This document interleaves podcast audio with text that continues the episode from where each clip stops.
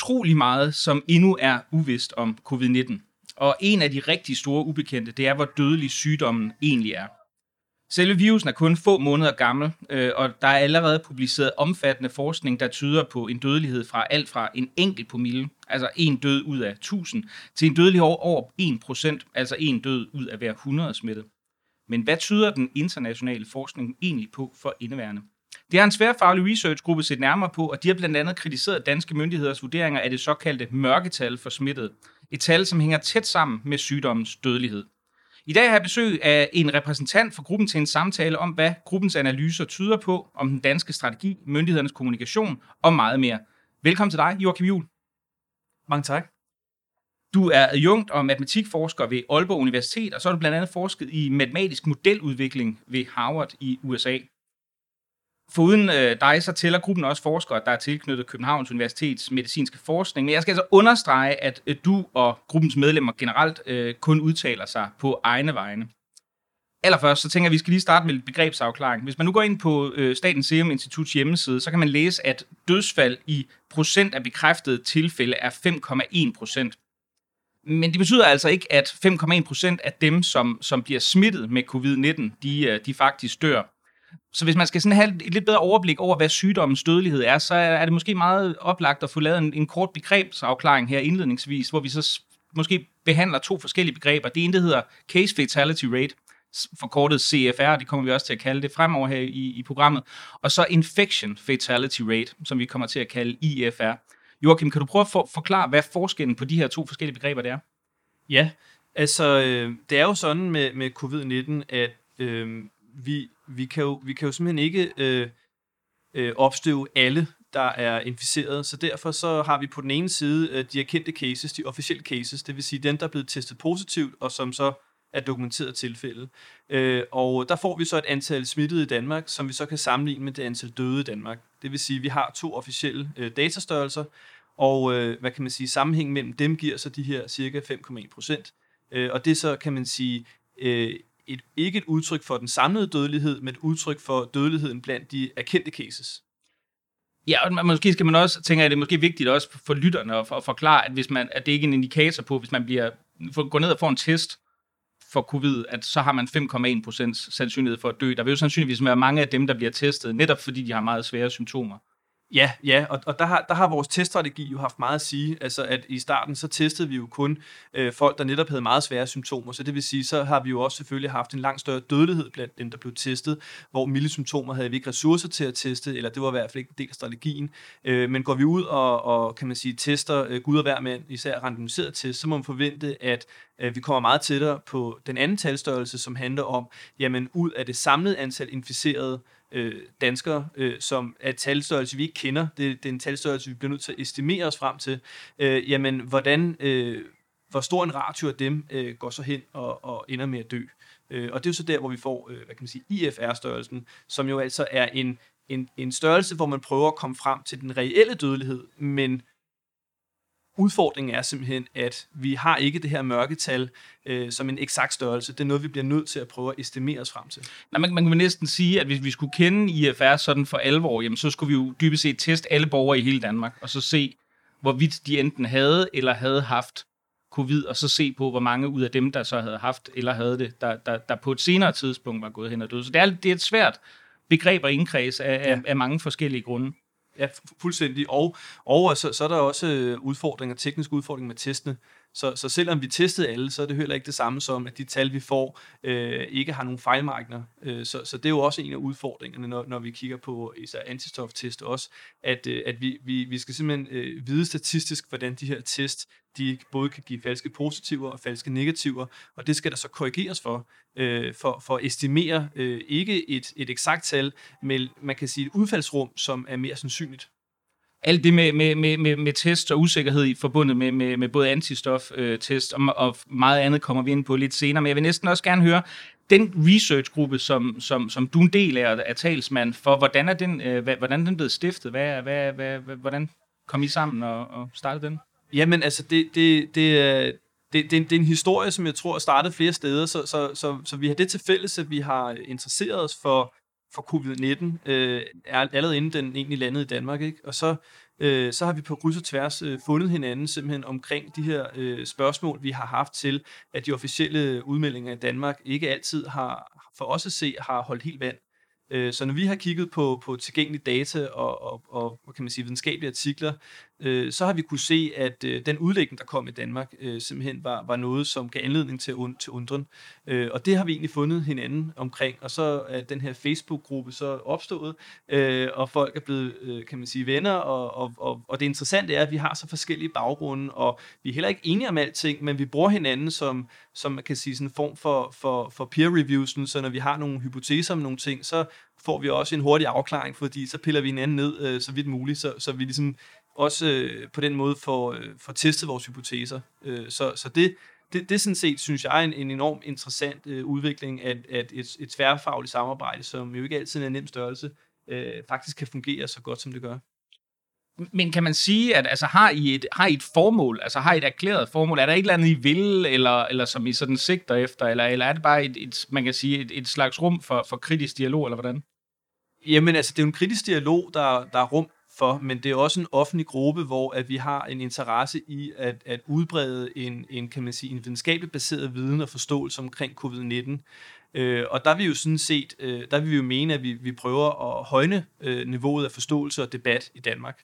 Øh, sådan at, øh, at man kan sige, at de officielle udmeldinger, der kommer fra, fra de af staten udpegede eksperter, øh, jo kan man sige også får den form for, for test i offentligheden, som de bør få. Hvis vi tager en af de sådan sandsynligvis oplagte indvendinger, som nogen måske vil have, jamen det er, prøv at høre, du, du er sikkert øh, dygtig til matematik og modelberegning og uddannet ved Harvard og alt muligt andet, men du er jo ikke epidemiolog, og det er der jo, altså selvom der er nogen, der har baggrunden, øh, en del, der har baggrunden i forskellige medicinsk forskning i jeres gruppe, eller i hvert fald med sundhedsvidenskabelige øh, eller kompetencer, jamen så er I jo ikke epidemiologer. Så hvorfor, hvorfor gå ind og blande sig i den her debat? Hvad er jeres, hvad er jeres adkomst til det? Skal man ikke overlade det til, til de professionelle øh, fagpersoner? Øh, jo, hvis, hvis de kunne deres kram, så, så, øh, så, så vil vi nok ikke føle et behov for at blande os.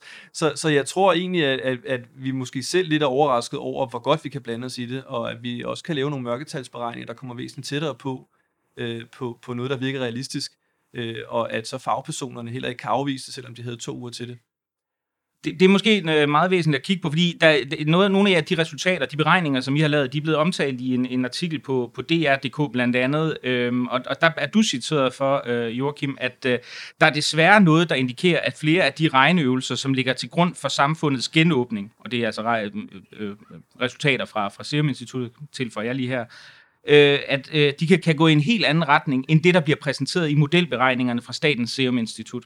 Hvad, hvad mener du på det? Prøv at redegøre for det. Ja, men, men øh, man kan sige, det, det som vi erfarede i gruppen, det var, at når vi kiggede på, på de regneøvelser, hvor at øh, Serum Instituttet simpelthen omsatte for eksempel øh, blodbanksdata til noget, der skulle være repræsentativt for den danske befolkning, så, så begik de simpelthen øh, nogle, enten nogle fejl, eller man også kunne sige, at de måske ikke var grundige nok.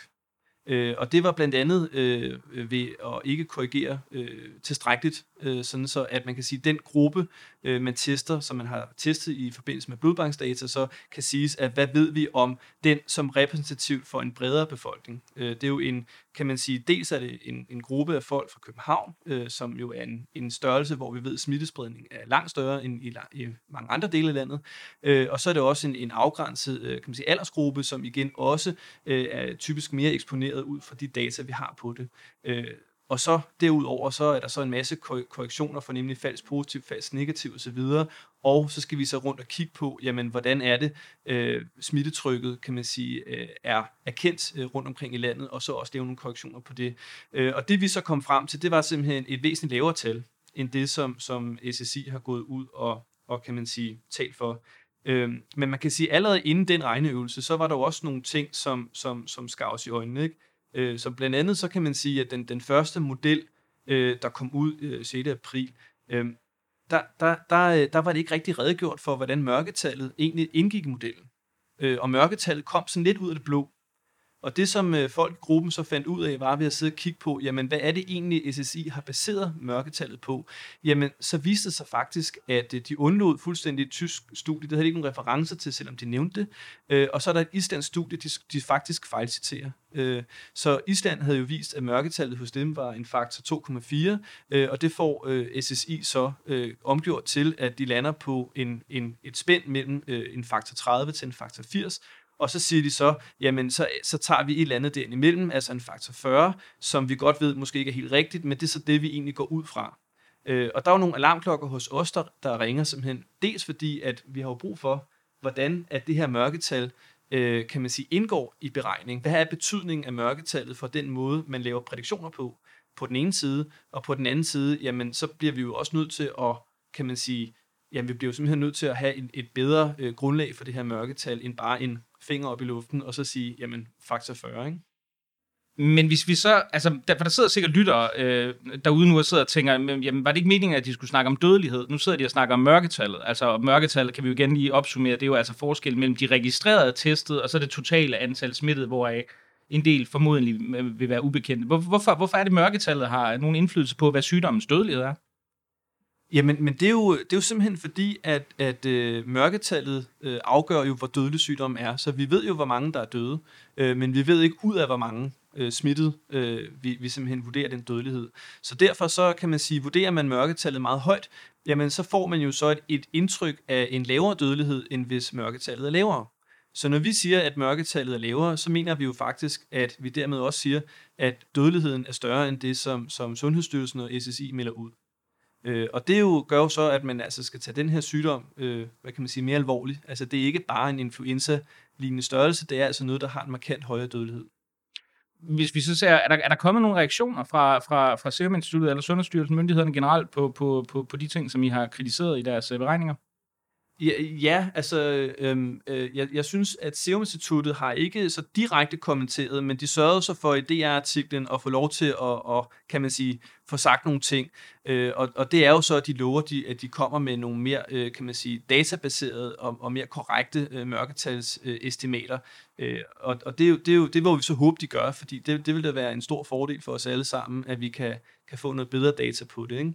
Øhm, ja, så, så, så kan man sige, så i ekspertgruppen, der sidder øh, Allan Randrup, øh, som jo er, kan man sige, øh, eks, øh, ekspert som biolog, øh, og øh, han, øh, altså, han, hans kommentar var egentlig, at han mener, at mørketallet er, er alt for omdiskuteret. Han synes ikke, det er så vigtigt for, for ham at se. Hvad er, hvad er argumentet for, at det ikke er så vigtigt? Altså, hvis, hvis det, det er bedst til at, at afgøre for at fastslå, hvad sygdommens dødelighed er, så virker det ret afgørende at, det synes jeg ikke, han uddyber lige der, men, men det som Sundhedsstyrelsen og SSI, øh, kan man sige, nævner, blandt andet i den nyeste modelrapport, jamen det er, at øh, hvis man ser på, at vi står ved en epidemis fod, altså ved begyndelsen af den, jamen så har mørketallet ikke så stor indflydelse, fordi at det, der man skal forestille sig, der sker, det er, at for hver ny smittet, øh, som man så antager bliver immuniseret, øh, så, så øh, kan man sige, så vil andelen, altså resten af befolkningen, der kan smittes jo så falde. Og når man så kommer op på en vis størrelse, så vil, så vil den her R-værdi, øh, som jo øh, kan man sige et udtryk for, hvor hurtigt øh, den eksponentielle vækst i samfundet af smitte, som man udbreder sig, jamen den R-værdi vil simpelthen blive reduceret. Øh, så hvis nu den starter med at være, øh, lad os sige, 2,5, jamen så når halvdelen er immuniseret, så må man forestille sig, at den også øh, nogenlunde kommer ned på cirka halvdelen den værdi, og så øh, vil den effektive, øh, kan man sige, øh, R, den, den vil simpelthen halveres øh, som følge af det. Så derfor så kan man sige, at mørketallet betyder, begynder at betyde noget, når immuniseringsgraden i samfundet, øh, kan man sige, kommer, kommer op i en vis størrelse, sådan så det direkte påvirker øh, R-værdien i en, en, kan man sige, en, en, en en størrelsesorden, der, der batter. Ikke? Øh, og der kan man sige, at i de første modelberegninger, der, øh, der kunne man se, at smittetrykket simpelthen øh, vil øh, toppe og rulle af. Og det var ikke vejret, de havde korrigeret. Det havde meget eksplicit ikke taget med i beregningen, så, så det ved vi jo heller ikke, hvordan, hvordan det influerer. Men, øh, men, men det var simpelthen... Øh, den eneste forklaring, jeg kunne finde, var, at det må have været mørketallet, de simpelthen har haft inde på den måde. Men de havde ikke redegjort for, hvordan de egentlig regner det ind. Hvis, hvis vi kigger på, altså jeg, jeg sidder jo selv, og jeg har interesseret mig i, i, i lang tid for, hvad, hvad, hvad sygdommens dødelighed er. Det jeg sidder og læser de her preprints af, af forskellige studier, der kommer ud på, på alle mulige åbne akademiske databaser. Der er jo som, altså der er rigtig stor variation i, hvad som jeg også nævnte i indledningen, hvad, hvad den anslåede dødelighed, altså IFR, øh, for, for covid-19 egentlig er. Øh, hvis, hvis, hvis du skal sådan prøve at redegøre for, for, for, for den lidt forudsætningslyse lytter, hvad er det så, forskningen tyder på for indværende? Jamen altså forskning tyder på, at, at vi, vi får jo nogle, nogle studier, som kommer ud med nogle, nogle ret forskellige IFR-værdier. Ikke? Så vi har jo helt ned til omkring 0,12, som er noget af det, som, som Sundhedsstyrelsen jo så tager, tager ind i deres rapport. Og så har vi jo så også, øh, kan man sige, den her case med, med Princess Diamond, øh, hvor den er helt op på 1,3 procent. Så vi har jo et enormt spænd i, øh, i den dødelighed, øh, og vi har jo også, kan man sige, må også erkende, at vi har ret forskellige dataproduktioner, så det kan også nogle gange være lidt svært at sammenligne studierne, fordi man skal faktisk ned og vurdere, øh, kan man sige, måden de har produceret data på, for simpelthen at kunne vurdere, hvad, hvad, hvad er det egentlig, der, der foregår i de her studier, altså hvordan har de korrigeret for øh, antistoftest og så videre, ikke? Men, men, altså, hvis vi, men hvis vi sådan ser på, hvad, altså man kan jo sige, der er jo nogle af de her studier, som for eksempel, jeg mener, at, at, at Sundhedsstyrelsen, eller Serum Instituttet, jeg kan faktisk ikke huske, hvad for en af dem, men nævner, øh, øh, som, som øh, et af de øh, øh, estimater, de baserer deres, nogle af deres vurderinger på, der nævner de jo altså det her studie fra Santa Clara i, i USA, som finder en dødelighed på mellem 1 øh, og 2 promille. Ikke? Ja. Øhm, altså, det er vel, jeg ved ikke, er det, det, er, er det troværdigt, eller er det, øh, altså, kan man, kan man anvende det til at ligge til grund for, for, for et, en seriøs vurdering af dødeligheden? Altså, hvis ikke vi havde andre studier, så var det jo svært at, at, at, at ikke bruge det. Øh, men der er andre studier, og det her det er jo et af de studier, der viser den laveste, øh, kan man sige, IFR-værdi. Så, så man kan undre sig over, at de konsekvent vælger nogle af de laveste øh, IFR-værdier som grundlag for at vurdere IFR i Danmark. Øh, hvis man nu gjorde noget andet, som for eksempel var at sige, jamen, Øh, vi kan måske ikke vurdere nødvendigvis, hvad den rigtigste IFR-værdi er, men vi kan se på spændet af de studier, der er, og så se, er der ligesom en middelværdi, hvor at, øh, kan man sige, at, at det ligesom falder ud omkring. Og så kan man sige, at, at det måske ikke den helt rigtige R-værdi, men, men den er ligesom udvalgt ud fra et, et forsigtighedsprincip, hvor at vi simpelthen bliver nødt til at, at se på spændet af, af de resultater, som, som, øh, som, som eksisterer. Øh, og det er jo blandt andet det, man gør inden for, inden for klimaforskning med de her klimamodeller. Øh, jamen, de, de frem, fremskriver jo også øh, forskellige klimaforandringer, øh, men så tager man simpelthen de 10 øh, mest anvendte modeller, og så laver man simpelthen en mødling af de værdier. Så, så det er jo en, en praksis, man kender øh, inden for andre områder, hvor man må erkende, at det, man kigger på, der, der kan man ikke få en eksakt størrelse, øh, men man bliver simpelthen nødt til at have nogle videnskabelige praksiser for at forholde sig til den usikkerhed. Men, men i gruppen, altså, har I, er I kommet hen i retning af nogen konsensus om, altså, i, nu, og vi kommer ind på, at, at IFR kan variere fra øh, både land og, og region, øh, øh, det er der i hvert fald noget, der tyder på. Men er I kommet frem til, i den udstrækning, man kan udtale sig noget om, hvad sygdommen, så den generelle overordnede IFR, hvad, hvad den ligger på? Altså, vi, vi, vi ligger i en vurdering omkring mellem en 0,65 og 0,8. Det, det er der omkring, vi, vi, vi, vi synes, det virker mest sandsynligt. Øh, og det, det, og det er jo simpelthen set ud fra, fra mængden af de studier, der er, øh, og hvordan dataene hænger sammen. Øh, så så det, det er vores bedste estimater. Ikke? Ja. Hvis man, skal, hvis man så skal se på, hvad, hvad, hvis man så sidder igen som, som, som lægperson og skal forholde sig til øh, den her meget, meget store mængde af studier, øh, som kommer ud, der netop beskæftiger sig med, hvad, hvad, hvad IFR'en er. Hvad er det så, man skal lægge mærke til? Hvad er det for nogle ting, som, som man kan som tommelfingerregel kan gå ud fra, er relevant i forhold til at bedømme, hvor, øh, hvor høj lødighed de er i? Jo, altså man kan sige, at, at, at øh, der kan være sådan noget som, som, som, som kan man sige, hvilken datamængde man har med at gøre. Ikke? Så, så har, har man tilpas mange, øh, kan man sige, øh, øh datapunkter, så, så, så, så taler det jo for en lidt større sikkerhed. Men, men man skal jo også øh, lægge mærke til sådan nogle ting som, jamen, hvordan korrigerer man for Øh, Øh, repræsentativiteten af øh, den sample, man har i forhold til en bredere population. Ikke? Øh, så, så det er svært for, le, for lemand at, at gå ind og vurdere alt det her. Øh, og, og det er jo også derfor, at vi har nogle eksperter, vi lægger vores lid til, men, øh, men vi har også brug for at gå dem efter øh, i deres mellemregninger. Altså det, det, jeg tænker på, når jeg selv sidder og kigger på det, så kan man jo sige, at der er jo foretaget nogle, nogle meget store studier, som også har været randomiseret, altså hvor man, hvor man ligesom har til, til, tilfældigt udvalgt borgerne. Jeg ved, der har været et stort studie i Genève, hvor man har mm. kigget på, på altså, hvor man simpelthen tilfældigt, man har faktisk sat et, et, et analysebyrå til at udvælge øh, borgerne, og der mener jeg, der kommer de frem til en dødelighed på 0,6, hvis jeg husker rigtigt, måske faktisk lidt højere. Øh, Tjekkiet er lige kommet med en meget, meget stor rapport, øh, eller med et stort forskningsresultat, hvor de ud af knap 27.000 testet for antistoffer finder, øh, jeg mener det er 107 positive i alt, hvilket jo så indikerer, at øh, der er en dødelighed på lidt over 0,6 procent, hvis jeg har regnet rigtigt i forhold til de omkring 250 døde, de har. Øhm, altså, er det, er det noget, vi man kunne sige umiddelbart, at, at det er noget, som vil være relevant i forhold til, til, til at vurdere dødeligheden også under danske forhold?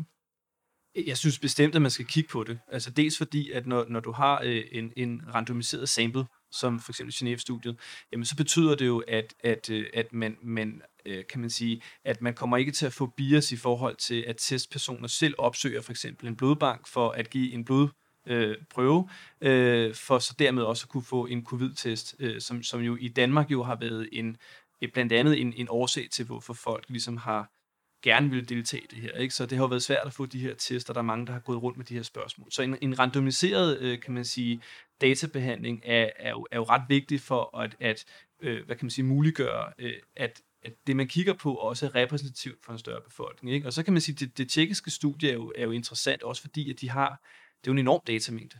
Altså det er virkelig, virkelig mange øh, tests, de har kørt. Og så kan man sige, at det overrasker jo lidt, at det er så få øh, positive test, man finder. Og når man så ser på det, jamen, så får man så en indikation af et meget, meget lavt mørketal, som igen jo, øh, kan man sige, gør, at selvom det måske er relativt få døde, jamen så får man jo så, øh, kan man sige, en IFR, som ligger omkring de der, som du siger, en, en 0,6, som vi også synes lyder meget, meget plausibelt.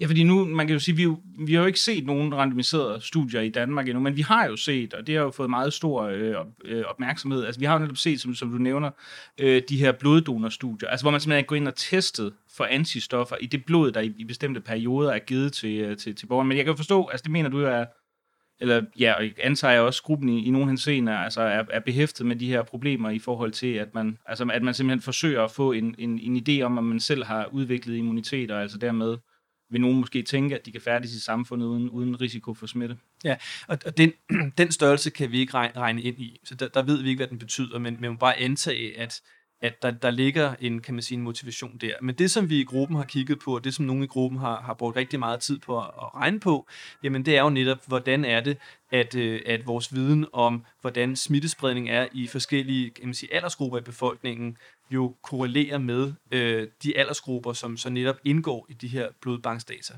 Øh, så derfor så, så skal man ligesom øh, korrigere for, at der er en overrepræsentation øh, i de her, øh, kan man sige, aldersgrupper, øh, som jo ikke er den samme overrepræsentation, der vil være for andre aldersgrupper, som jo så ikke er med. Nej, fordi altså, man, det skal jo nævnes, altså de aldersgrupper, vi her taler om, det er, altså blod, hvis du skal donere blod i Danmark, jamen, så skal du være over 18, men du skal være under 65, hvis jeg husker rigtigt.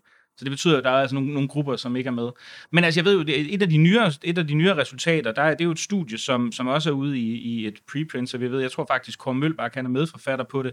Øh, og der, der har de jo så anslået en, en, en IFR, altså en, en, en, en dødsrate for, øh, eller øh, dødelighed for sygdommen på 0,082 ja. procent, hvis jeg husker rigtigt. Ikke? Så det vil sige, at det er jo altså, lidt under 1 promille, ikke? under en død ud af 1000. Men det er så kun for aldersgruppen under 70. Ja. Øhm, altså det er jo, det, der vil der jo se, og det kan man jo se allerede nu, der er der jo mange, der sidder og tænker, det er jo ikke, det er jo ikke specielt farligt, men altså er det en, er det en relevant øh, øh eller retvisende udregning, øh, mener jeg? Altså, vi, vi mener, at den har nogle udfordringer, men, men jeg har ikke siddet og regnet alle tallene igennem der, men man kan sige, at en af udfordringerne er jo netop, at hvis du kigger på et, et udsnit af befolkningen, som jo netop, vi ved i forvejen, er langt mindre udsat for, for de svære sygdomsforløb og, og dødelighed, jamen så er det klart, så får du også øh, noget, der ikke ser så slemt ud. Ikke? Så hvis du fjerner de 80-90-årige, hvor vi ved, at, at der, der er desværre øh, en langt større dødelighed. Men det er vel også meget, altså det er vel relevant nok for mange at, at kunne, altså der, der, er vel, altså der er vel mange, der har gået rundt og været ubegrundet, eller ikke ubegrundet, men været meget nervøse for, at de selv kunne blive ofre for, for den her sygdom, men som reelt har en meget lille risiko. Ja, altså det, det er jo det, der er det lumske ved den her sygdom, det er, at det, det er jo ikke en sygdom, hvor at fordi man får den, så vil man nødvendigvis få det rigtig skidt.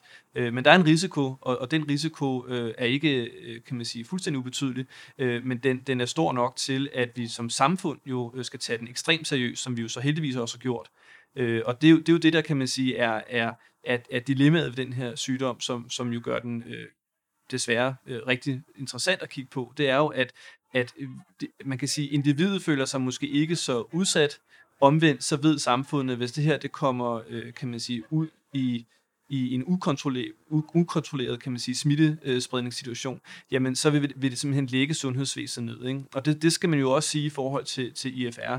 Øh, det er jo, at, at, øh, at der er nogle forudsætninger, som jo netop drejer sig om, om vores sundhedsvæsen øh, kan følge med. Øh, så, så frem sundhedsvæsenet kan følge med, så kan vi jo hjælpe, hvor vi kan. Øh, og det betyder ikke, at alle, øh, især de ældre, øh, kan øh, blive reddet, øh, men det betyder, at vi har de bedst mulige forudsætninger for det.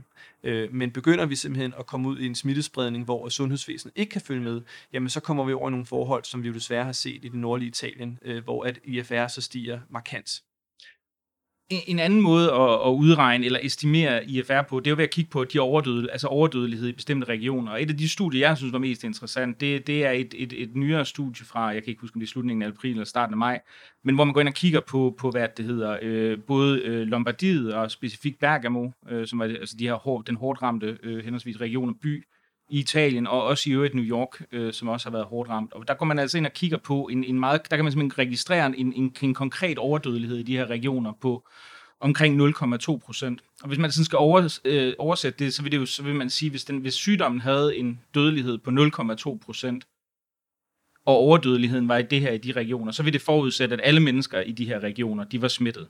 Det er sandsynligvis ikke tilfældet. Men der er altså nogen, der har gået ind og foretaget nogle analyser baseret på det, hvor man kigger på, hvor mange, altså hvor mange vil, vil sandsynligvis være døde af den her sygdom, i forhold til, hvad der normalt i en given periode vil være, vil være, vil være afgået ved døden. Og der kommer de så også frem til nogle tal, der ligger mellem 0,7 og 1, hvis jeg husker rigtigt. Men er det en, altså, men er det en reel metode? Er det en, er det en tilgang, som man kan anvende sådan videnskabeligt solidt til at se på, på og estimere en, en IFR for de her, de her regioner? Altså, der, der, der er nogle usikkerheder, øh, som, som selvfølgelig gør, at den her metode måske ikke bør stå helt alene. Men, men det, der er interessant, det er, at vi har også nogle udfordringer i forhold til, hvordan dødelighed bliver indrapporteret. Øh, og der kan man sige, at hvis man så sammenligner med et referencegrundlag for vores erfaring for dødelighed i en bestemt periode ligger på et vist niveau, og man så ser på, jamen, hvor, hvor, hvor mange flere dør så i den her periode, så har man trods alt en kan man sige, så har man et, et spænd, hvor man kan sige, kan, kan vi forklare det med covid-19 og så videre. Ikke? Øh, og det er jo, det kan man sige, der kan man lave nogle, nogle sammenligningsgrundlag, men, men det, det er nok ikke noget, man, man kan lade stå helt alene i hvert fald. Øh, men, men det er klart, at hvis resultaterne lander et område, hvor det virker øh, nogenlunde plausibelt, så kan man sige, at så, så, så kunne det tyde på, at, at, øh, at det nok ikke tager helt fejl heller. Øh, men igen, der er usikkerheder på det, øh, blandt andet fordi der kan være andre faktorer, der spiller ind på dødeligheden. Øh, og man kan sige, det, det vi jo også desværre erfarer ved covid-19, det er jo, at, at øh, der kan jo være andre følgesygdomme, som, som jo så også øh, spiller ind. Øh, plus at øh, hvis nu øh, for eksempel i Bergamo, hvor sygehusvæsenet har været lagt helt ned, jamen så sker der jo også det, at alle mulige andre øh, sygdomme, man normalt godt vil kunne behandle, jo desværre kan få fatale følger, simpelthen fordi, at sygehusvæsenets kapacitet ikke længere øh, slår til. Så, så, så det er en, en, en rimelig kompleks størrelse, og så kan man sige, at det så covid-19 skyld, eller øh, altså, ja, måske ikke for individet, men, men, men på samfundsniveau øh, må man sige, at det, det er det, der er faktoren, ikke? Et spørgsmål, der melder sig, altså det, det, mange sidder jo og tænker, og har måske sådan en, en antagelse om, at IFR er Altså er, kan, kan appliceres alle steder. Det er den samme sygdom, den rammer øh, forskellige steder i verden, og derfor antager man, at den, den ender med den samme dødelighed. Men det er vel ikke nødvendigvis tilfældet. Man kunne vel forestille sig en masse forskellige faktorer, som, som gør, at den kunne ende forskelligt øh, i forskellige regioner, eller hvad? Jo, jo, bestemt. Øh, altså, man, man kan sige, at, at øh, der, der er mange ting, vi ikke ved endnu. Øh, så, så, så, men de ting, vi ved, det er jo selvfølgelig, at at øh, befolkningssammensætningen betyder en del. Så, så hvis du har en, en population, hvor der er relativt mange gamle, så er det klart, så, så vil, vil, vil dødeligheden jo også ramme hårdere simpelthen, som, som følge af det. Øh, og det er jo blandt andet det, vi ved på øh, Princess Diamond-skibet, at, at der var relativt mange, øh, kan man sige, ældre på 70 år og ældre. Øh, og det betyder jo så også, at IFR der jo så af den grund blandt andet kommer, kommer højere op, end hvad man måske der skulle forvente. Ikke? Vi ved også i Norditalien, at de har en, en population, hvor at at de har ganske mange ældre.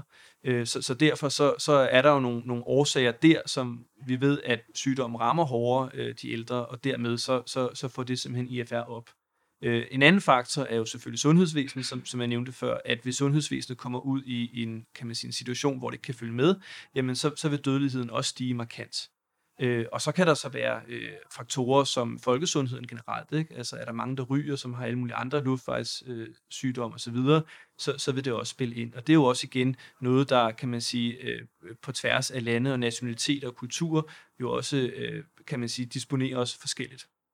Men, men, men kan man sige, altså er der noget, der kunne indikere hvis vi nu for eksempel antog, nu talte vi om Santa Clara-studiet tidligere, øh, og der er også enkelte andre, som, som anslår en, en meget lav dødelighed.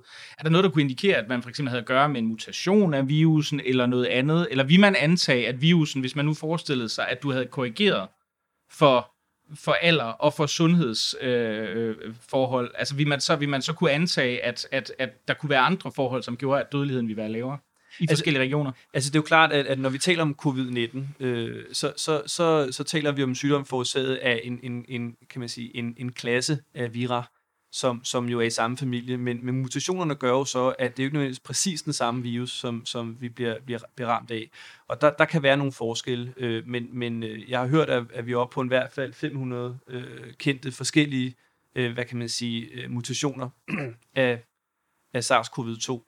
Øh, og, og derfor så, så kan man sige, at, at, at vi har nok endnu ikke nok evidensgrundlag til at vide præcis, for, hvordan de, de gør det forskelligt. Det vi ved fra influenza, er jo, at den typisk øh, starter med at, at være kan man sige, mere dødelig, og så over tid, så muterer den og bliver mere smitsom, men mindre dødelig. Øh, men altså, det er jo igen, det, det er jo ikke fordi, det er mit fagområde, jeg taler ud fra. Det, det er jo sådan, kan man sige, den gængse viden, som, som biologer jo netop øh, er med til at, at, at pointere. Men igen, øh, det er ikke en influenza, så derfor så, så ved vi jo ikke om, om hvilke erfaringer, der lader sig overføre.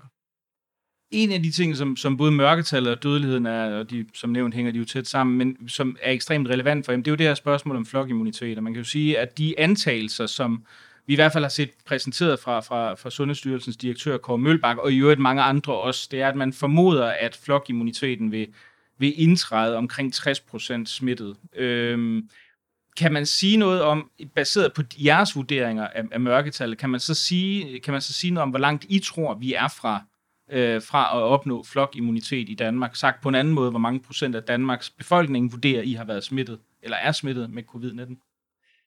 Ja, altså de, de, de beregner, beregninger, vi har kigget på, så, så mener vi jo, at vi er under 1% øh, som, som mørketal. Øh, præcis hvor vi ligger, kan være lidt svært at vurdere, men, men, men vi ligger altså øh, rigtig, rigtig, rigtig langt fra, øh, hvad der kunne give en flokimmunitet, øh, så fremt det bliver en mulighed at opnå flokimmunitet. Øh, og det, det, der ligesom er en anden udfordring her, det er jo, at øh, man kan sige, at i og med, at øh, virusen den muterer, jamen så, øh, så kan vi jo heller ikke regne med, at det, du er blevet udsat for den, på et tidspunkt nødvendigvis giver dig en, en immunisering, som holder ved lang nok tid til for eksempel, at du også øh, kan bekæmpe den, øh, når du møder den næste år. Så, så vi ved jo for influenza og forkølelse, at det er jo ikke noget, vi opnår en, en livsvarig immunisering i forhold til. Det er jo noget, hvor vi typisk kan blive ramt flere gange inden for samme sæson. Øh, så derfor så bliver vi jo simpelthen nødt til at også at, at se på den øh, mulighed, at vi ikke nødvendigvis kan få en varig immunisering øh, for, øh, fra corona.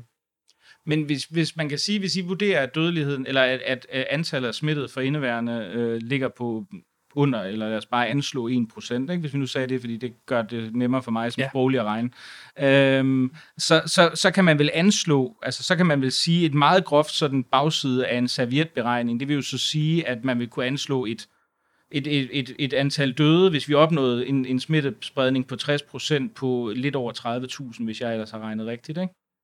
At vi, man kunne gøre det op på den måde? Øh, ja, altså det, det kunne man godt, men det, det er jo selvfølgelig også antaget, at de kommer øh, inden for alt for kort tid, fordi så, så kan det tal stige ekstremt meget mere.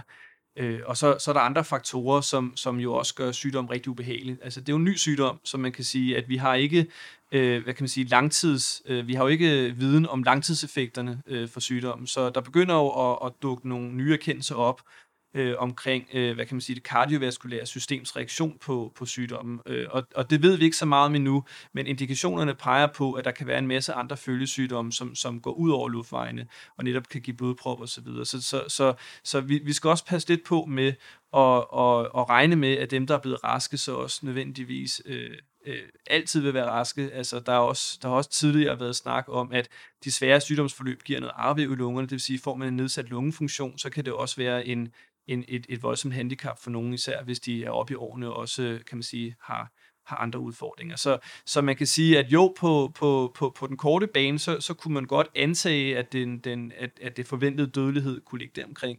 Øh, men, øh, men langtidseffekterne ved vi faktisk ikke ret, ret meget om endnu. Det, det skal sige, der, der bliver også forsket meget intenst i, i hvad altså flokimmunitet er, er sådan et, et, et matematisk begreb, og der er nogen, der mener, at den kan indtræde markant tidligere. Jo, der er sådan nogle heterogenitetsstudie, så vidt jeg ved, ja, som, hvor ja. man ser på, at der er nogen, der mener, at det kan, det kan begynde allerede ved 20-30 procent og forskellige andre ting. Så det er, det, det er rent spekulativt, men man kan sige alt andet lige under den forudsætning, så vil det altså være det, det, det så vil det være det, den størrelsesorden, som vi talte om.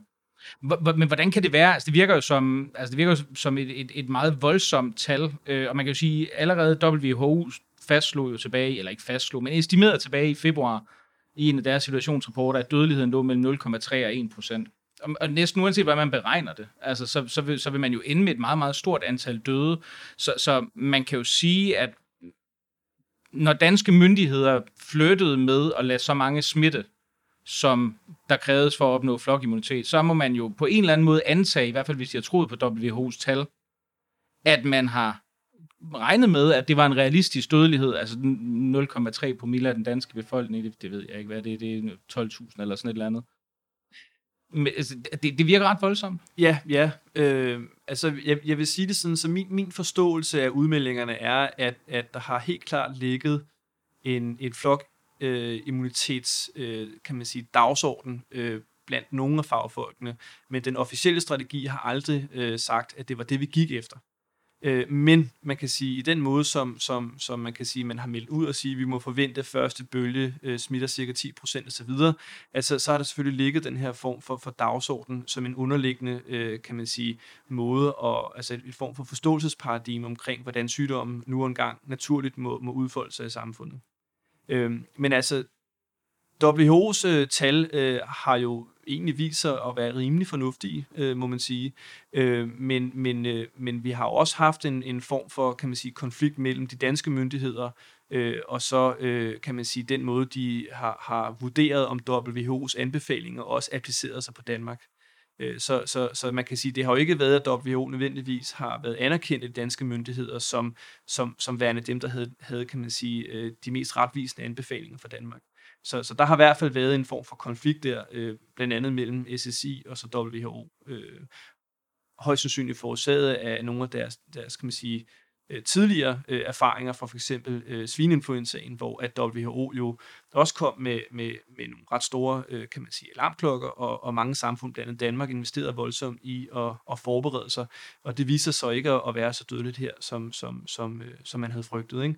Øh, så der ligger en historie bagved, som også gør, at at man kan sige, at, at der nok har været en, en skepsis fra, fra danske myndigheder, som nok har indvirket på, hvordan de den her gang har, har måske været lidt mere tilbageholdende med at hoppe med på WHO's øh, anbefalinger. Altså du kunne mene, at der lå en slags paradigme bagved, altså for, det, det er i hvert fald en indledningsvis forståelse af covid-19, der var, at det her kunne måske godt være en ny øh, svineinfluenza.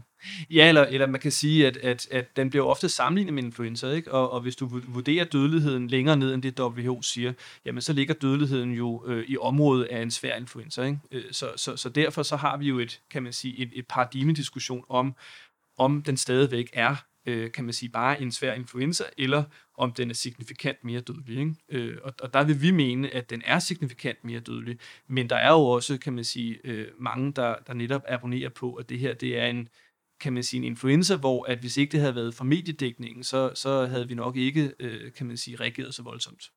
Men man siger, i forhold til, til det opmærksom på her for, for nylig, og det kan jo så indskyde som kommentar, der, der egentlig kom lidt bag mig, men, men uh, Lone Simonsen, som jo er kendt som corona i, i Danmark, uh, er jo, uh, har jo faktisk uh, været ude og udtale sig om dødeligheden af influenza, uh, er blevet citeret for det, og også i øvrigt sammen med en, en, en, en Oxford-epidemiolog, som jeg ikke kan huske, og estimerer faktisk dødeligheden for influenza til, uh, til hvad det hedder, 0,04 øh, promille, øh, eller 0,04 procent, undskyld, altså så, så under 1 promille, halvdelen, en, knap en halv promille, ikke? Ja. Så det er øh, fordi, og, med det argument, at der er rigtig mange, som simpelthen, øh, hvad kan man sige, altså overvurderer influenzaens dødelighed baseret på nogle, på nogle modelberegninger, hvor man primært forholder sig til, til registrerede cases, og ikke, ikke inkluderer asymptomatiske cases. Så hvis man vil sammenligne, og det kan jo så sige øh, influenza og, og, og covid, så skal man være klar over, at selv med et meget lavt, øh, for eksempel et 0,4 øh, procent dødelighed for, eller IFR for, for, for covid, jamen så vil det stadigvæk være en dødelighed, der var 10 gange højere, end, øh, end, end den altså vil være for, for influenza. I hvert fald som fastslået af, af Lone Simonsen. Men, men jeg tænker lidt på jeres gruppe her, altså flokimmunitet, der er jo, der er jo stadigvæk, altså der er jo sådan forskellige øh, holdninger til, hvad det er, man skal gøre her fremadrettet. Skal det være sådan en slags nogen kalder det en slow burn, altså hvor man ligesom lader virusen ligge på et eller andet latent niveau øh, i befolkningen, og så langsomt, langsomt arbejde sig hen imod en flokimmunitet på sigt. Øh, eller skal man bruge den her sådan meget konsekvente strategi, hvor man hele tiden holder reproduktionstallet under en, hvilket jo så på sigt vil betyde, at virusen bliver gradvist mindre og mindre, altså er på en nedadgående eksponentiel kurve. Hvad, hvad tænker I i jeres, i jeres gruppe i forhold til det her? Altså, der, der, der tror jeg, at vi har lidt forskellige opfattelser af det, så, så det er svært at, at udtale, altså for mig at udtale mig på vegne af, hvad, hvad gruppen så mener og ikke mener. Øh, jeg tror, vi, vi er ret enige om, at flokimmunitet er en, en, kan man sige, en lidt problematisk størrelse, hvor at vi nok vil øh, mene, at den er mest relevant, så frem vi har en effektiv øh, vaccine. Øh, og og det, det, det, det er jo lidt en udfordring at, at lave sådan en, fordi det ved vi ved influenza, at, at det er ikke helt nemt at lave en, en vaccine, der rammer lige effektivt. Øh, og det tager lang tid. Ikke? Så, så man kan sige, kan man få en, en, en, kan man sige, en, en øh, vaccinestrategi op at køre, som rent faktisk er effektiv, så er det klart, at så, så kan man på den måde øh, skabe flokimmuniteten. Øh, men jeg tror, vi er forbeholdende over for, øh, at, at, øh, at flokimmuniteten kommer som en naturlig følge af, at man har været smittet, og så nødvendigvis øh, er immun. Det, det, det er vi ikke overbevist om i hvert fald. Øh, så så der, der, der vil jeg i hvert fald mene, at det er nok mere fornuftigt at prøve at holde den her smittespredning i skak, gerne bringe den langt ned, øh, have nogle rigtig gode testforudsætninger for at fange udsving i smittekæderne, sådan så at vi ikke først ser det, når, de, når folk bliver indlagt, altså med en 10-14 dages forsinkelse af, hvornår smitteaktiviteten rent faktisk fandt sted, men simpelthen kunne fange det tidligere. Så har vi også en bedre mulighed for at, at slå nødbremserne i, hvis vi får brug for det. Det får vi forhåbentlig ikke, men, men det kræver simpelthen, at vi tester nok til, at vi øh, simpelthen kan opstøve de smittede og isolere dem, og så bringe det ned aktivt. Øh, og så på den måde, så kan vi jo så åbne et samfund mere op, øh, ved at have, kan man sige, testforudsætningen som, som det, der egentlig er vores lifeline. Øh, og samtidig selvfølgelig tage nogle forholdsregler, som er nødvendige, øh, og så må man lukke ned, hvis, hvis det kommer dertil, men, men det er jo altså, det er, en, det er en dyr omgang, så det er der jo bestemt ikke nogen, der, der håber på. Øh, men altså flok, flokimmuniteten, den, den, øh, den, den har desværre lidt den, kan man sige, kanonisering, at man giver op øh, og siger, at det her det er en sygdom, som vi ikke kan undgå øh, bliver spredt rundt i samfundet. Og så håber man på, at man får en, en stor immunisering. Og ofte så øh, ser man en sammenhæng, at dem, der går ind for flokimmunisering, også vurderer IFR øh, til at være ganske lav. Øh, så det passer ind i et paradigme, der, der taler om det her som en influenza-lignende størrelse. Øh, og det, det, det er vi jo ikke enige i øh, i vores gruppe. Der, der mener vi jo, at man bliver nødt til at anerkende, at dødeligheden er større end influenza. Punkt 1. Punkt 2. At hvis det viser sig, at immunisering ikke er veje, jamen så kan man jo sådan set blive udsat for den her smitte øh, sæson efter sæson, og så vil, vil kan man sygdom, sygdom vil jo potentielt set kunne høste øh, den her IFR-størrelse øh, for hver sæson. Altså, men det du siger er jo så, at der er en, hvad kan man sige, at der blandt folk, der, der, der mener flokimmunitet på en eller anden måde er uundgåelig, er en slags confirmation bias, der gør, at man hæfter sig ved de forskningsresultater, som så underbygger den tilgang. Er det korrekt forstået? Altså det, det lader til at være tendensen, at, at, øh, at ud af det spektrum af forskningsresultater, man kan hæfte sig ved, så, har de, så lader det til, at der er en tendens til, at de så fremhæver dem, der understøtter, at mørketallet er højt og IFR er lavt.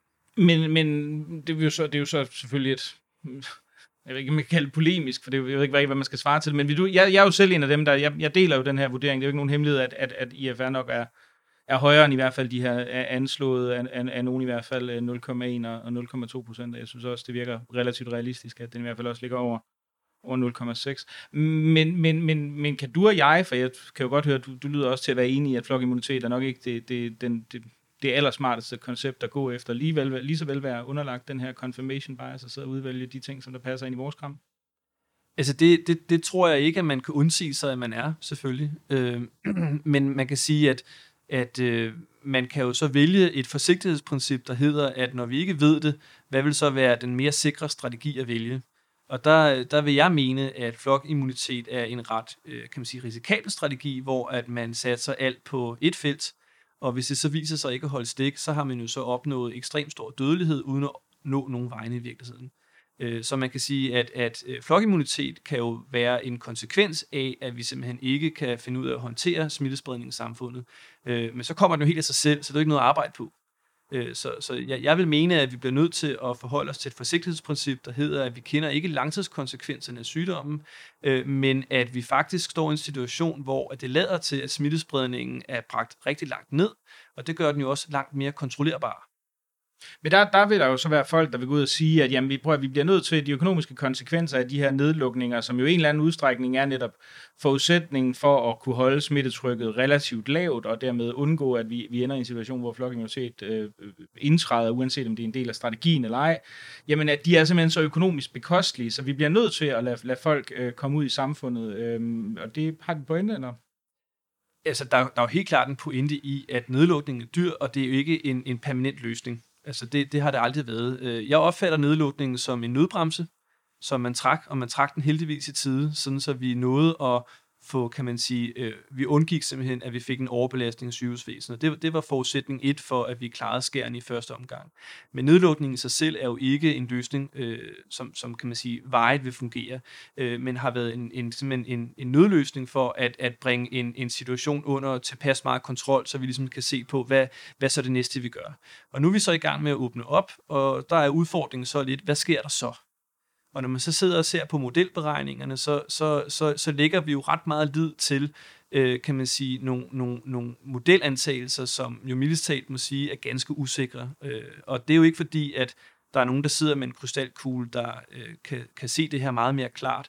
Øh, men vi bliver simpelthen nødt til at forstå, at de streger, som, som bliver tegnet af de her fremskrivninger, det er jo, det er jo fiktiv størrelse baseret på nogle antagelser, og de er altså ikke mere korrekte end antagelserne, og, og det er altså nogle ganske grove antagelser øh, for at kunne, kunne lave sådan her beregninger. Øh, så vi bliver nødt til at have en strategi, hvor at vi genererer noget, øh, kan man sige, real-time data, så vidt muligt, som gør, at vi øh, forstår, øh, kan man sige, dynamikkerne øh, så hurtigt som muligt, så vi også kan nå at agere efter dem. Øh, så en, en, en meget veludviklet og veludfoldet øh, teststrategi øh, ser jeg som et, et, et, et ret nødvendigt øh, udspil. Og vi har jo heldigvis fået, kan man sige, øh, øget vores testkapacitet betydeligt, så, så, så det begynder at, at, at blive noget, vi også i højere grad kan, kan håndtere. Så, så er der et spørgsmål, jeg har stillet øh, rigtig, rigtig mange af, af de gæster, jeg har haft her i podcasten. Det er, hvad, er den, hvad er den danske strategi egentlig for indeværende? Kan du prøve at redegøre for dit syn på det? Altså, altså min, min uh, idé om, hvad vi burde gøre. Nej, nej, nej, nej hvad, hvad er den danske strategi for, for indeværende? Uh, ja, så, for, altså, så hvad der sker. Ja, ja. ja. Altså, som, som jeg forstår strategien lige nu, øh, så, så har man i første omgang fokuseret på at, at få fod på situationen og bringe den under kontrol. Og det har vi jo så faktisk øh, fået i højere grad, end vi havde håbet. Så det var jo, det var jo positivt. Øh, men øh, i forhold til at åbne samfundet op igen, øh, der, der er jeg lidt mere usikker på, hvordan vi egentlig har tænkt os at håndtere, hvad sker der så, hvis smittespredningen kommer ud af kontrol. Øh, kommer vi ind i en ny nedlukning igen, det vil jo være øh, meget katastrofalt af forskellige årsager, øh, eller, eller er det noget, vi kan holde, holde i æve på, på anden vis. Øh, og der kan man sige, at, at min, min forståelse er, at, at vi har øh, mere fokus på at teste mere, øh, også at lave nogle randomiserede test, men om vi også øh, kan få kan man sige, en, en, en, en mere realistisk øh, smitteopsporing, øh, som, som, som vi med større sikkerhed kan vide også kan, kan, kan, man sige, kan, kan stoppe de her smittekæder, øh, og på den måde aktivt øh, bremse smittespredningen, og ikke gøre den, kan man sige, passivt ved at, at, at stanse samfundet. Ikke? Øh, så så det, det er, det, det, jeg, jeg synes, det ligger i kortene, men det er lidt uvist, øh, hvor, hvor meget der ligger bagved, både i ressourcer og, og i viden, og, og kan man sige, og ja, kompetencer. Så, så, så forhåbentlig er det en stejl læringskurve, som, som vil vise sig at, at virke, men, men, øh, men, men øh, vi har jo førhen vist, at det har taget lang tid at bygge de her ting op, så, så, så, så det er nok ikke noget, der kommer overnight. Og her der tillader jeg mig lige at afbryde dagens udsendelse for en meget kort bemærkning. For lukket land er gratis, og det bliver det ved med at være – men jeg bruger en del tid på at lave og producere programmet, så hvis du kan lide det, du hører, så vil jeg sætte enormt stor pris på din støtte. Du kan bidrage til mit arbejde ved at gå ind på lukketland.dk og i hjemmesidens højre side vælge, om du vil donere et fast beløb for hver afsnit, der udkommer, eller om du hellere vil bidrage med et fast månedligt beløb. I alle fald tusind tak for det, og også en stor tak til alle jer, der allerede har valgt at bidrage. Og så tilbage til dagens program. I, øh, hvad det hedder, i, i, i går blev det jo annonceret, øh, fredag, vi optager, vi optager lørdag aften her, øh, der blev det annonceret, at hvad det var, der skulle, der skulle åbne i, øh, i Danmark. Øh, og man kan jo sige, at Danmark er jo sådan på mange måder first mover som, af, af den her type lande, altså der har et, et, en, en meget lav smitte i befolkningen, mm, og som også genåbner sådan relativt vidtgående internationalt, kunne man vel godt sige. Altså vi genåbner jo både restauranter og øh, folkeskolens ældste klasser, efterskoler og, og en lang række andre ting. Øhm, har I nogen holdning til, øh, hvorvidt den, den genåbning i den indeværende situation er ansvarlig i jeres researchgruppe? Ja, altså vi, vi har en holdning, og jeg tror, den, den holdning, øh, og nu, nu er det igen svært at, at tale på vegne af alle, men, men jeg tror, vi, vi ser det som ret risikabelt. Det, det gør vi. Øh, så, så vi åbner meget op, øh, og det er jo højst sandsynligt, øh, kan man sige, i mangens interesse, og blandt andet også i oppositionspartierne, der presser på for at få, kan man sige, åbnet øh, liberale erhverv med videre. Øh, men, men øh, det, det, vi bliver nødt til at være klar over, det er, at når vi åbner meget op, så kan man sige, så betyder det jo ikke, at effekten af opåbningen kommer sådan umiddelbart. Den, den kommer med en ret stor forsinkelse, og den forsinkelse kender vi ikke præcist. Så når vi ser på erfaringerne, så kan man sige, at der går typisk en måned, før vi begynder at se, øh, kan man sige, ansøgningerne af det. Øh, så, så udfordringen her er, at vi måske ikke har nok erfaringer fra første åbning, øh, inden vi går i gang med anden åbning. Og det, det, det, er jo, det er jo lidt urovækkende, så vi må håbe, at, at det ikke går så galt, at, at det her stadig bliver holdt nede. Men, men rigtig meget ligger jo så i, at at man har en lid til, at befolkningen stadigvæk øh, formår at, at efterleve de her principper omkring at altså hygiejne og social afstand og så videre, sådan så at, at det, det ligger jo som et af, et af de helt store præmisser inden under, øh, kan man sige, genåbningen, at vi holder fast i det, fordi at hvis det øh, i modellerne bliver antaget, og, og så kan man sige, bringe, øh, kan man sige, kontaktsmitten ned øh, med omkring 45 procent. Så det i sig selv vil jo også gøre, at R-værdien, den, den bliver holdt meget længere ned omkring øh, 1, Øh, og og det, det vil jo så gøre, at, at smittespredningen bliver så stor. Men det er en stor antagelse, og, og der er rigtig mange, øh, kan man sige, der er jo sådan cirka 5,8 millioner mennesker, som, som, øh, som skal efterleve det her. Øh, og og det, det, det, det, det er jo en stor lyd til befolkningen. Men har vi ikke set effekterne af den første genåbning? Jeg tænker, det var vel omkring den 12. 13. april, vi ser øh, genåbning af skoler blandt andet, er det ikke det, hvis jeg husker rigtigt? Og der tænker jeg, der burde vi vel se en, der burde vi vel se indlæggelser, der var resulteret af det, eller husk, altså, tager jeg fejl i den ansigt? Nej, nej, altså, altså jeg, jeg har da også siddet og ventet på, hvornår kommer det, hvornår kommer det, ikke? Øh, og, og, og det har jo været et, et, et stort held, øh, og til stor glæde, at, at vi ikke har set en stor tilvækst i indlæggelser. Øh, men udfordringen er, at øh, hvis du øh, forestiller dig, kan man sige, to scenarier. Det ene er, at vi har et stort mørketal og en lav IFR, og det andet er, at vi har et lavt mørketal med en så noget højere IFR.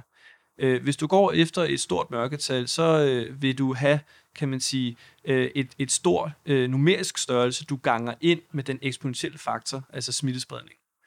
og det betyder så, at den synlige effekt kommer relativt hurtigt for samme R-værdi. Altså hvis du har en eksponentiel vækst, så har du simpelthen øh, B gange A opløftet i ekstra potens. Øh, og der kan man sige, at R-faktoren er jo den her A opløftet i en potens, øh, og så kan man sige, at mørketallet er jo så B, du ganger ind med. Øh, men det vil sige, at, at hvis du antager mørketallet højt, jamen så vil du også forvente, at smittespredningen, øh, kan man sige, i numerisk størrelse begynder at vokse øh, ganske hurtigt. Omvendt, hvis du så har et, et lavt mørketal, jamen så har du en, en, en ret lille, øh, kan man sige, mængde af, af individer, der smitter, øh, og det vil så tage lang tid, før at den smittespredning begynder at accelerere op i størrelse, og så vi begynder at se, kan man sige, det store udsving. Så en eksponentiel vækst er jo sådan lidt lumsk, fordi at når først den tager til, så tager det rigtig meget til. Det er i hvert fald det, der er udfordringen. Men du har ret i, at man burde jo så hen ad vejen se, øh, se kan man sige, et, et aftryk i, i folk, der bliver indlagt, og, og som så øh, desværre også dør. Øh, og det har vi ikke set så meget endnu. Så, så spørgsmålet er, om det er fordi, det ikke har stået ordentligt til, eller om der er nogle andre faktorer, vi ikke forstår godt nok endnu. Du har tidligere, altså sådan igennem løbende igennem interviewet her, har der ligget både en implicit og en eksplicit kritik, eller en antagelse af, at myndighederne i nogen grad har, har kommunikeret på en, en, en mere eller mindre politiserende måde, eller med, med en bagvedliggende politisk agenda. Kan du prøve at redegøre lidt for, øh, hvad du i givet fald øh, mener i forhold til det her? Ja, altså jeg, jeg synes egentlig først og fremmest, så, så synes jeg, at det Serum Instituttets, kan man sige, øh, øh, hvad kan man sige, deres måde at agere som en ekspertinstitution, som jeg synes, øh, at, at vi vil rette vores kritik imod. Altså der, der har dels været, øh, kan man sige, ret meget skråsikkerhed fra deres side, i og med, at de øh, både er selektive i, hvad det er for nogle studier, de hiver data ud af, øh, plus at der simpelthen har været nogle fejl i kildehenvisninger, øh, og så kan man sige, at øh, den her øh, måde at, at, at lave, kan man sige, modelberegninger og ekspertudtalelser på, øh, kan man sige, er jo noget, man bliver nødt til at, at forstå præmisserne for, for egentlig at kunne bruge det til noget. Så noget af det, jeg også har sagt i et tidligere interview i Zetland, var, at at, at, at man skal jo ikke tro, at sådan en model her er korrekt og giver sandheden, men det betyder jo ikke, at modellen ikke kan være anvendelig. Øh, men for at modellen skal være anvendelig, så bliver vi simpelthen nødt til at forstå, hvordan modellen er skruet sammen, og især hvordan den er tunet til at passe på de data, vi har. Øh, og den del af det er ikke øh, noget, som er nemt at komme til øh, fra, for, for andre fagpersoner, så vi kan have en kvalificeret diskussion af, jamen, hvad er det egentlig, man har gjort for at få modellen til at give resultater, der ser, altså, ser, ser nogenlunde lignende ud, det vi har, har, har kan man sige, har data på. Øh, så hvad er det egentlig for nogle, altså, hvad er det egentlig for nogle krumspring, man har gjort for at få modellen til at, at give nogle, nogle, nogle fornuftige outputs? Øh, og, og hvad betyder det så for, hvordan vi læser de resultater, især de fremskrivninger, der kommer? Det, det er noget af det, som, som vi øh, kan man sige, har rettet kritik imod. Det er jo så netop, at, at man, man, får, man, man fornemmer sådan en, en form for, øh, kan man sige, øh, ekspertageren, som, som i virkeligheden ikke anerkender den usikkerhed, som ligger i, i det evidensgrundlag, som de øh, giver deres anbefalinger på baggrund af. Og, og grunden til det er? Øhm, Ja, det, det er svært at sige, men, men det, det er måske fordi, de har en, en lidt gammel opfattelse af, hvad det er for en form for ekspertinstitution, det skal være. Øh, man kunne også vente den om og så sige, hvad nu hvis, øh, at, at man ikke behøver at, at, at øh, give indtrykket af, at man har alle svarene, men at man øh, lægger evidens ud, som det nu er, og så siger man, det her det er vores tolkning af den her evidens, og derfor så anbefaler vi den her retning. Så, så kommer man ikke med et, kan man sige, et resultat, som som, som, som tilkendegiver, at det er det eneste resultat, man kan komme frem til, men man diskuterer så præmisserne, hvormed man læser øh, de data, der eksisterer, øh, og hvordan vi så kan agere på, på vegne af det. det. Det giver en anden åbenhed, og jeg synes egentlig, at, at også blandt andet vores gruppe viser jo faktisk, at lægmand øh, kan godt, når de sidder og kigger på det her, jo godt gennemskue, når tingene ikke hænger helt sammen, øh, og i virkeligheden også godt forstå, at øh, det her, det er jo ikke en situation, hvor at vi har øh, kan man sige, en, en videnskabelig vidensproduktion, der giver os øh, et, et fuldstændig korrekt, retvisende, entydigt billede af situationen, men snarere giver en, en ret stor spredning af, hvordan vi kan man sige, kan gætte os frem til, hvad, hvad, hvad der kunne se realistisk ud. Og det betyder jo, at, at vi bliver nødt til også at kunne forholde os til den usikkerhed i den måde, vi læser data på og læser øh, resultater på. Øh, så, så det er, det er en ny sygdom, det er en ny situation, og vi har aldrig stået her før. Så, så, så det er jo sådan set fuldstændig forståeligt, at det forholder sig sådan. Øh, men, men der bliver man nødt til også at have en opdateret forståelse af, at videnskaben er ikke øh, den her svarmaskine, der kan give svar på hvad som helst, øh, men er en, kan man sige, en langsomlig proces, som, som tager rigtig lang tid, før vi begynder at, at, at, at komme med, med rigtige svar. Øh, og der, der, det, den tid har vi jo ikke, så vi bliver også nødt til at handle på et grundlag, der er, er mere uvist. Og så mange blev ordene i, uh, i dagens udsendelse om uh, covids dødelighed, hvor man lidt kontrapunktisk måske kunne høre mine uh, øh, rumænske naboer spille uh, Eurodance musik i baggrunden, og nogle uh, unge mennesker, der spillede fodbold uh, ude på en nærliggende vej. Men uh, Joachim Jul, du er adjunkt og matematikforsker ved Aalborg Universitet. Tusind tak, fordi du kom. Mange tak, fordi jeg måtte komme.